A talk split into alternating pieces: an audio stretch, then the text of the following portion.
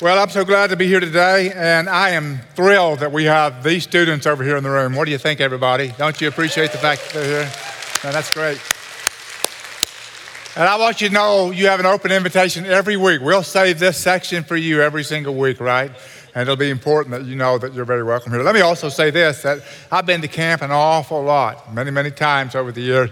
Let me say, this will be the most comfortable seat with the coolest air conditioner you'll have all week long.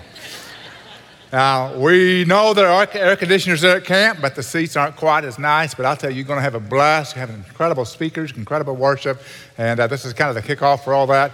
And uh, immediately after our services, you'll be getting on these huge buses and heading out to camp. And our prayers are with you. Hope you feel that already. Very, very important that you do. Today, before I begin my message, I want to uh, spend a few moments talking about Six Stones and the new executive director there, Jennifer Leaney. So I want to ask Jennifer to come to the stage. And would you welcome Jennifer to our services today? Hello, good morning. Jennifer has been with Six Stones now six months since February, and um, she's done a phenomenal job. Uh, she's an incredible leader to work with. She has already captured the hearts of many pastors and church leaders all across our community, and, and of course, her staff team loves her, the board loves her, and uh, we've just so enjoyed uh, the transition and all that she's brought to it. Incredible enthusiasm, incredible passion, and a love to share Jesus with people.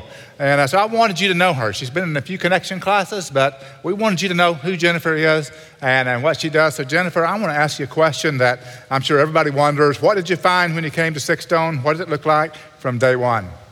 So, first of all, it's a good you're in a series called Generosity because I see an amazing church, an amazing, generous church that poured into the community. So, today was my first time to this service. I came up, and a gentleman named Stanley met me in the parking lot, and he gave me this cross.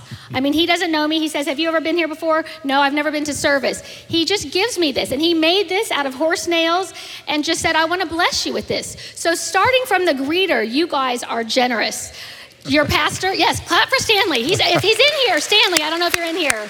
But you guys probably see him every day when you come, or every Sunday when you come to church. So your pastor, amazingly generous. He starts with out with amazingly generous words. Uh, any introduction I hear him give, or speaking life to somebody, and he just pours in spending time with people. I know he spends time with you guys because he knows your names, he knows your kids' names, he knows you've been on vacation. I think he probably even knows your pets' names very generous with his time. And then finances, same with the church. You guys invested into Six Stones, $6 million in debt, and then you invested into Six Stones. What you guys have done is truly amazing. So I stand on the shoulders of what you guys started. When John commissioned Scott Shepard um, to start Six Stones, and then everything that came from that. I mean, I also see amazing favor. So, starting with this church and then other churches. We've got over 50 church partners that are leaning into Six Stones, and then the cities. So, we've got the cities of Hurst, Euless, Grapevine, Bedford. I mean, they lean in, and when we have that CPR program, they pay for a lot of it. I mean, that is really amazing. That is favor. And then also the school districts. So, we're working with the school districts, and as you know, we go into the schools. We get to share the gospel in the schools. I don't, I've never heard of that anywhere. Talk about favor. And then individuals and businesses. So I see so much favor. And the thing I would add to that is when I see favor, you know, favor always comes with a purpose. So favor is not just given for six stones to sit over there, right? So there is a purpose with that. So I see this huge, it's, a, it's really a responsibility. And I was reading in Luke 12 48, to those who much has been given, much is required. Mm. Mm. So I'll say it a different way. To those who's been given, much is expected. So I, I feel a burden, and a burden I'm excited about because there's so many new and exciting things that we are going to do. But God has blessed me personally to be able to be standing here on this stage. I realize that I am so blessed and excited to be here. But Six Stones has so much favor. There is so much more we want to do in the community, transformation, and it starts because of you guys being so generous. Thank you, Jennifer. And we are thankful for our congregation and being able to invest over the years the way you have. Amen. It's a story that we tell all the time. But you know, running an organization like Six Stones has challenges. So, what are the challenges that are ahead of you? Yes, absolutely. So, one of the biggest challenges is I wish every church was as generous as you guys are. You guys are generous with your time and volunteers and money. So, one of the things that I see for Six Stones to get to the vision that I believe that God has given me is all the churches need to plug in. If they did that, just a fraction of what you guys did, it'd be good. So, sometimes I'm out in the community and the churches will say, Well, Jennifer, you're a ministry of cross cities. And sometimes they'll say First Euless because some people will always say First Euless. Um, but so you don't need my help. And I say that is absolutely not true. We need all the churches plugged in because what I see coming in, we've got all these lost and broken people that are coming into Six Stones on one hand. And then we've got the churches and the cities and the schools and the businesses and all this favor on the other side. We need a better way to put those two together. And we know that we the more we help people physically, the more we can open the door wide for Jesus spiritually. And I see it. I see it every single day when I'm over there. The more we feed, the more we clothe, right? Jesus' name gets brought up. And they even if we don't at first say Jesus, they know that there's light in us. They see something in us and they start asking the questions. So we want the churches to pour in. We want the churches to be the hope builders with us. Hope builder is the new name for counselors. So we've turned that because everything we do, we want to build hope. From the client, the guest walking in the door, to the volunteers, to the donors. We're supposed to build hope in everybody, everybody coming through. So we want the churches to plug in because there's a lot of people in need in HEB and beyond. So that's what we're going to do. And some things are coming up. So, what are the next events? Absolutely. So, our next biggest event is um, Back to School, Operation Back to School. It is on August 10th, and I'm excited to see all these kids here. I was actually praying for all the kids that come to our Back to School event. We will serve about 4,300 kids with backpacks, school supplies, giving them the feeling of dignity that they can start the school year on an even playing field. But I was praying when we were praying that a lot of the kids that we serve, they're, they're the kids on the free and reduced lunch program, as you probably know, they are not as blessed as a lot of us here. And a lot of times their parents are working two jobs, trying to make ends meet, so they don't have time to take them to church. I was thinking about when I met Jack and Tammy from Beach Club, Kids Beach Club, wouldn't it be great if all the 4,300 kids coming to Six Stones in need of help would be plugged in there, would be plugged into your youth groups, who would be able to go to camp? A lot of the families just do not have the funds to go to camp. So it is an honor and a blessing. So that's what my prayer is. So add that to your prayer list. You can go to our website and sign up to volunteer online as well. Thank you, Jennifer. Would you uh, thank her for being here today? Thank you so much.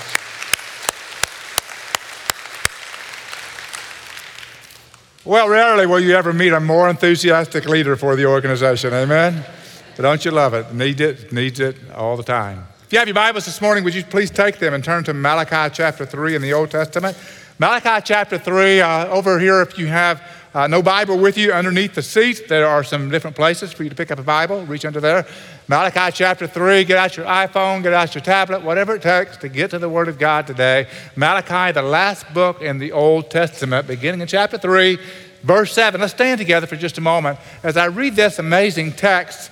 And the title today is The Economy of Generosity. The Economy of Generosity. What does it mean to be generous? Why do we do it? How do we go about that? Uh, next week, we're going to be looking at something that we don't often get to look at, and that is who is it that benefits from your generosity? Who is it that actually is the recipient of that? How are lives changed? Because somebody else is generous. Now, let me just say this as we begin to get into the Word.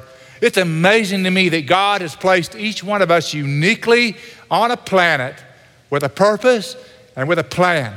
No matter how old we are, no matter how long we've been on earth, no matter how many jobs we've had or uh, our education or lack thereof, God's got an incredible plan.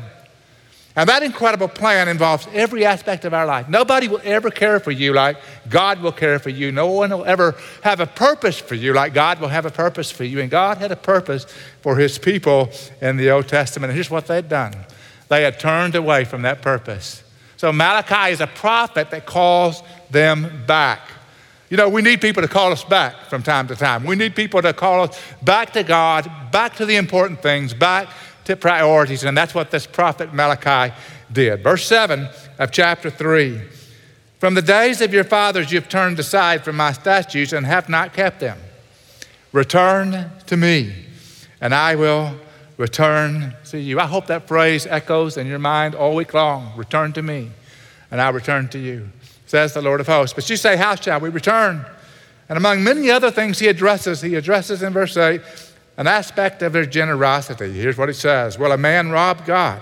And yet you're robbing me. But you say, How have we robbed you, God? In tithes and offerings, he responds. You are cursed with a curse, for you're robbing me, the whole nation of you. Bring the whole tithe into the storehouse, so that there may be food in my house, and test me now in this, says the Lord of hosts. If I will not open for you the windows of heaven and pour out for you a blessing until it overflows, then I will rebuke the devourer for you, so that it will not destroy the fruits of the ground, nor will your vine in the field cast its grapes, says the Lord of hosts. All the nations will call you blessed. Notice that. Everyone around you is going to look at your life and say something about that person, something about those people is blessed. For you shall be in a delightful land, says the Lord of hosts. We want to be blessed by God. We want to walk in blessing today. And Malachi helps us get there. Father, in Jesus' name, speak to us by the power of your Holy Spirit through the word which you have inspired for this purpose today. We ask this in Jesus' name. All God's people said, Amen. Amen. Be seated if you would. Sometimes someone has to call us back. Sometimes we have to find out what we're doing wrong before we can find out what we must do right. I remember growing up uh, in athletics. And I remember having coach after coach after coach that could say to me in any given moment, You're not running the play right. You're not shooting the ball correctly from the free throw line. You're not throwing the football or catching the football right. You're not blocking well. You're not running the right route. And over and over, I learned eventually when someone was pointing out what I was doing wrong, the purpose of it was to help me to do it right. We all need coaches like that in our lives, don't we? But what we really need is the ability to listen to God, who directs us in the things that are best. So here is a prophet of God, Malachi, who is speaking to a group of people and he's pointing out their wrong in order to get them to the right place. And over the whole book, he names several things. And so this is not just about giving or tithing, but it's about a number of things. For example, he says, You're ignoring God in your worship. You're not worshiping him.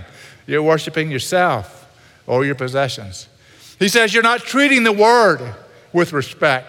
You allow false teachers in your life, and you're not even really sure what God says, even though you have God's word in front of you. I have that against you. And then he says you're not treating relationships right. Marriages are not being upheld. Relationships with each other are not being honored, and I have that against you as well, God says to these people. And then he says, above all that, when things aren't going well for you, you question God's character.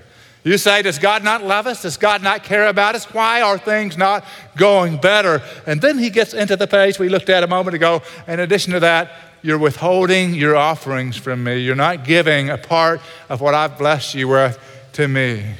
And here's a solution to all that. And all those wrongs, God comes to them and says, Here's the answer. Three words return to me. Say those three words with me. Return to me. A little louder. Return to me. This is God. Me is God. The prophet says, Here's what God is saying to you. A prophet always spoke for God, the mouthpiece for God. And here's what he says God says to this people and to us, Return to me. You can't get any more personal than that than the Almighty Sovereign God of the universe looking at his people, looking at people everywhere and saying, Return to me. We get the word revival from this. We get the word renewal from this. We get the word uh, of, of, of, of renewing our commitment to God, rededicating our life to God. We get them from those three words return to me. And it's an incredible invitation that God gives to all of us today. Return to me. If you remember nothing else this week, remember that. Because whatever you do in returning to God, God will take that and use it in your life in incredible ways, ways you've never experienced before. So, this text is one of those texts that people often misunderstand. And now you understand the heart of it all. Return to me. Today, I want to talk to you about what God says here and about things God wants for us and things God wants from us. So you can see this breakdown over these next few moments. What does God want for me? That's what this text really talks about. And then what does God want from me? God wants one thing in this text from the people, but He wants so much for them. I don't know if it's ever occurred to you today The God of the universe wants things for you. He wants a life for you. He wants character for you. He wants blessing for you. What does God want for me? So go to verse 7 and you'll see it right there in the text. It says that God wants for us in verse 12 all the nations will call you blessed, for you shall be a delightful land. In other words, I want the people who follow me to be blessed to such a degree that everyone around them sees the blessing in their lives and says, How does that happen? Now, you need to know that the word blessing today is not some prosperity kind of word uh, that prosperity preachers and teachers use today, but the word blessing in the Old Testament Hebrew means to progress, to advance ahead, to move forward. And God says to his people, I want you to progress. I want you to grow. I want you to move forward. But many of them had begun to withhold their offerings from God, withhold their worship from God, withhold their obedience from God, and they just weren't going to progress. You know, sometimes when a pastor preaches, he gets real personal with his congregation. Today, I'll, I'll get personal with you about the fact that we have more than 4,000 active families in this church. Earlier, I said 4,000 active people. I meant 4,000 active family units in this church. Sometimes a family is a family of one, sometimes it's of two and five, and seven, whatever it might be. But there are 4,000 active family units in our church, but less than half of them are walking in obedience in the way of giving and consequently are missing the blessing this text talks about. Let me tell you what I want for you as a pastor. I want you to experience the blessing of Almighty God. I want you to experience the blessing of how God works through your finances, works through your daily life, works through your relationship. I want you to know the blessing of incredible worship where you see and know God in a very personal way, but so many of us won't because we don't. We won't because we don't believe God, we don't obey God. So many reasons why people don't give to God. A recent survey named a bunch of them. I'll name a few of them. Sometimes people say, Well, it's all mine anyway. Why should I give? Does God need my money? And the answer, of course, is no, He doesn't need your money, but He, he asks you to walk in the balance of giving to Him.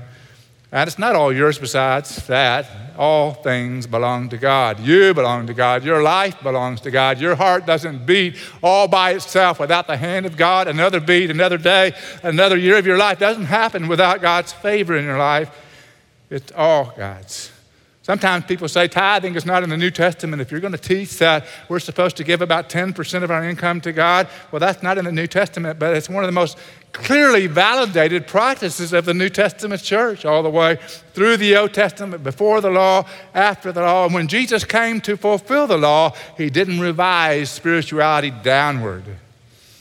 Some say, well, God will provide through other people. And yet, even though God does provide through other people, He wants you to participate. He wants you to be blessed. He wants to use you in a supernatural way. I've heard people say, well, my gifts don't really count because I don't have much to give, and someone else has a lot to give, so I don't have much. And if you read the Bible, you'll see Jesus told an amazing story about a widow who gave a mite, the smallest kind of coin. And he pointed that out to all the religious leaders who were concerned about giving, concerned about money. He said, That widow gave more than every one of you. Her little was much in the eyes of God. Don't worry about whether your gifts really count, they do count. Some say, I will give when I can afford it, but if you wait, you'll probably never will give. The more money we make, this is a research fact, the more money we make, the less we give away. Isn't that amazing? And finally, another reason is I'm afraid to give. Sometimes people are just afraid to give. They're afraid to part with something because they're not sure that God will meet their need. But my encouragement to you today is look at what God's word says. Look at the people around you that have practiced this for years and, and know and can validate that God has blessed them in incredible ways. God wants blessings for you. Let's talk about some of those blessings. The first one this text talks about is the blessing of his presence. Go back to verse 7. Return to me, and I will return to you. Let me tell you something. You know what it's like to have an accelerating relationship with someone? A relationship where you're thrilled to be with them, where they're thrilled to be with you, where you learn from them, where you enjoy their presence and time with them. If you've ever experienced anything like that, Or if you haven't, but you long for that, you know how important it is. And what God is saying here is, I'm going to give you the greatest relational experience on the planet. I'm going to return to you when you return to me. If you want to experience God, come back to God, and He'll come back to you. I've always said this to people who say, Oh, I'm too far gone. God can't love me. God can't forgive me. I'm so far gone. And all through the Bible, God says, nothing is impossible with God. Come to me, return to me, and I will return to you. How many in this room have experienced that personally? Would you just raise your hand if you have? And I want you to look around the room. Hundreds of people raise their hand and say, I've returned to God, and He's returned to me. The blessing of His presence is incredible. You know, people give so much, spend so much Go to such the nth degree in order to experience something. Did you know if you want to experience the climb up Mount Everest, it only costs $70,000 for you to do that? And yet there are people everywhere that pay $70,000 to climb up a cold mountain right? If you want to do that, that's cool. But I'm not going to spend $70,000 to climb up a whole mountain. Some of us spend money skydiving. We spend money with all kinds of experiences. But I can tell you, no matter what great experience you desire to experience in your life, nothing will beat the experience of walking with God. Nothing at all. There's nothing that will give you more of a thrill, nothing that will give you more insight, more wisdom. And God continually invites us. The word come it's all the way through the Bible. First in the garden where Adam and Eve sinned against God, and God came to them in the garden and said, Where are you? Come walk with me. And Isaiah the prophet says, Come reason with me. The Bible says that Jesus made these words, these statements. He says, Come to me, all you that are weary and heavy laden, I'll give you rest. And he further said, All who come to me, I will in no way cast out. The Bible talks about the book of Revelation, where in the last book of the Bible, the Spirit and the bride say to all of humanity, Come. Whoever wants to drink of the water of life, come. Whoever wants to know God, come. Well, what an amazing opportunity we have to experience the presence of God in our lives. David used to say this in the book of Psalms. He would say, Better is one day in your courts than 10,000 anywhere else. How long has it been since you've experienced God in your life, where He's led you, where He's directed you, where He's blessed you, where He's spoken to you, where He's answered a prayer, where He's walked with you, where He's worked on you, where He's worked in you? How long has it been? And the answer to that will always be if it's been a while, return to Him, and He'll return to you. Secondly, this text deals with the blessing of provision. Somebody say the word provision. Provision is where God meets our need. Provision is where, where we have a need and we can't meet it, but God can meet it. And we see it in verse 10. After he calls them to tithe, he said, Try me now in this, if I will not open for you the window of heaven. This is the only place in the Bible. Catch this. The only place in the Bible where God says, Try me. is try me. I don't know if you have that kind of terminology in your life where you uh, have some surprise, you have something planned for someone, and they're kind of skeptical about it. And so you just say, just try me. Just test me and see if it won't be a blessing in your life. I, kind of done that, have done that with some of my kids when we were anticipating great uh, things to give them on a birthday or something like that, some blessing in their life. And they look kind of skeptical, kind of dubious. And I would say, trust me. You're going to want to experience this, right? This is what God is saying. Trust me. If you'll return to me, what you experience is going to be amazing. Trust me in this. God only says that once in the Bible. Connect it with return to me. So here's what I'm going to do I'm going to suggest, I'm going to hope, I'm going to pray that all of you students that are in camp this week will trust God with this. Try God with this. See if God doesn't do something in your life as a result of you running to Him returning to Him. But in the way of money, trust, trust me now in this, try me now in this. Here's what God's saying God wants us to see His direct provision, unexpected, unexplained by anything else. This is not God will give you a really great job. This is not God will help you win the lottery. This is not God will help you inherit an oil well. This is not what this is. This is about God personally, supernaturally meeting the needs that you have in ways that you can only explain by saying it had to be God. That's what you'll experience when you're faithful with giving and generosity. I've told this story a lot because it's so meaningful to me, because it happened 20 some years ago, and it stands out as a big moment in my life where I saw God provide in a supernatural way, a personal way, an unusual way.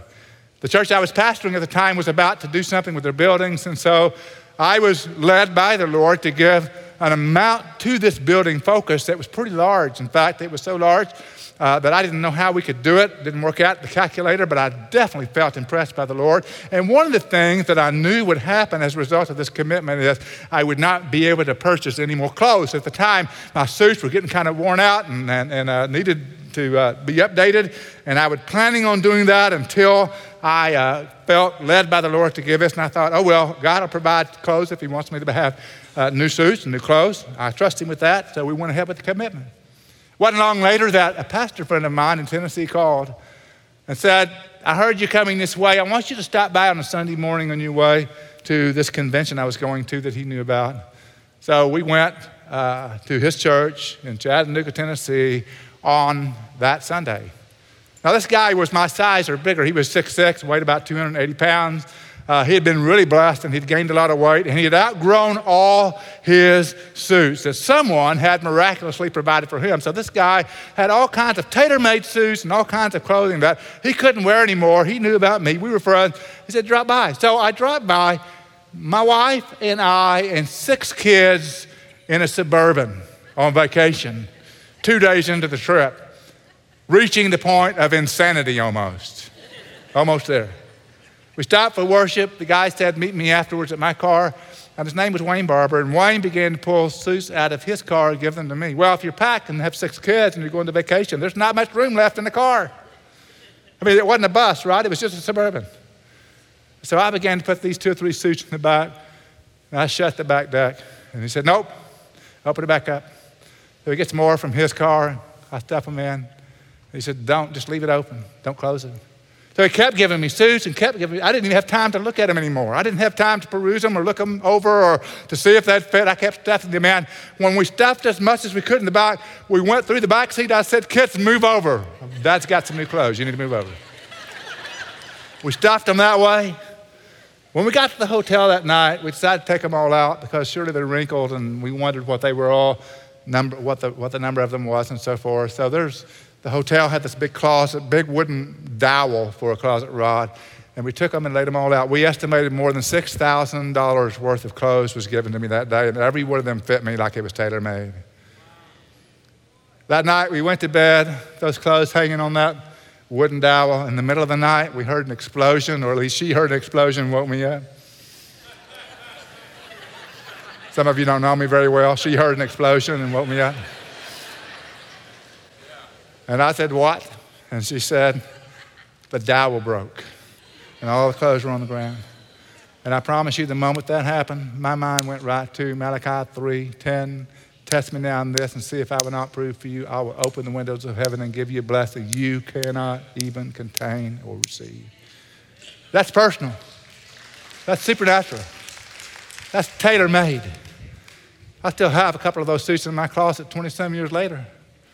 I don't wear them often, but I'll never forget. That when you believe God for provision, when you believe God for generosity, God will demonstrate to you that you cannot hold the blessings that He will pour out on your life. He provides when we obey, when we give, when we wait. And you can go Dutch without God and pay for everything yourself, or you can trust God to take care of things you need Him to take care of. This last weekend, we were gone I heard Russell Gregory preach a great message last weekend. Don't clap. He already has a big head about this message. He did a great job. Jimmy Draper came up to me a few moments ago before the early service and said, Russell really preached a great message last week. You've got a lot to live up to. I said, Well, thanks, Jimmy. I really appreciate that. Good job, Russell. We took our kids out to eat. All six adult kids were there at the time. And thank the Lord, all six have jobs. Somebody say amen. Somebody say, oh, big amen. Students, let me just remind you this. You want to make parents and grandparents happy? Get a job after you get through with school. Amen? Amen, everybody, get a job after school. So all of them have jobs. And for the first time in my parenting career, we're sitting down to dinner at a restaurant. Everybody's got the uh, menus. And I said, Could I have your attention for a moment? I said, Today we're going to go Dutch.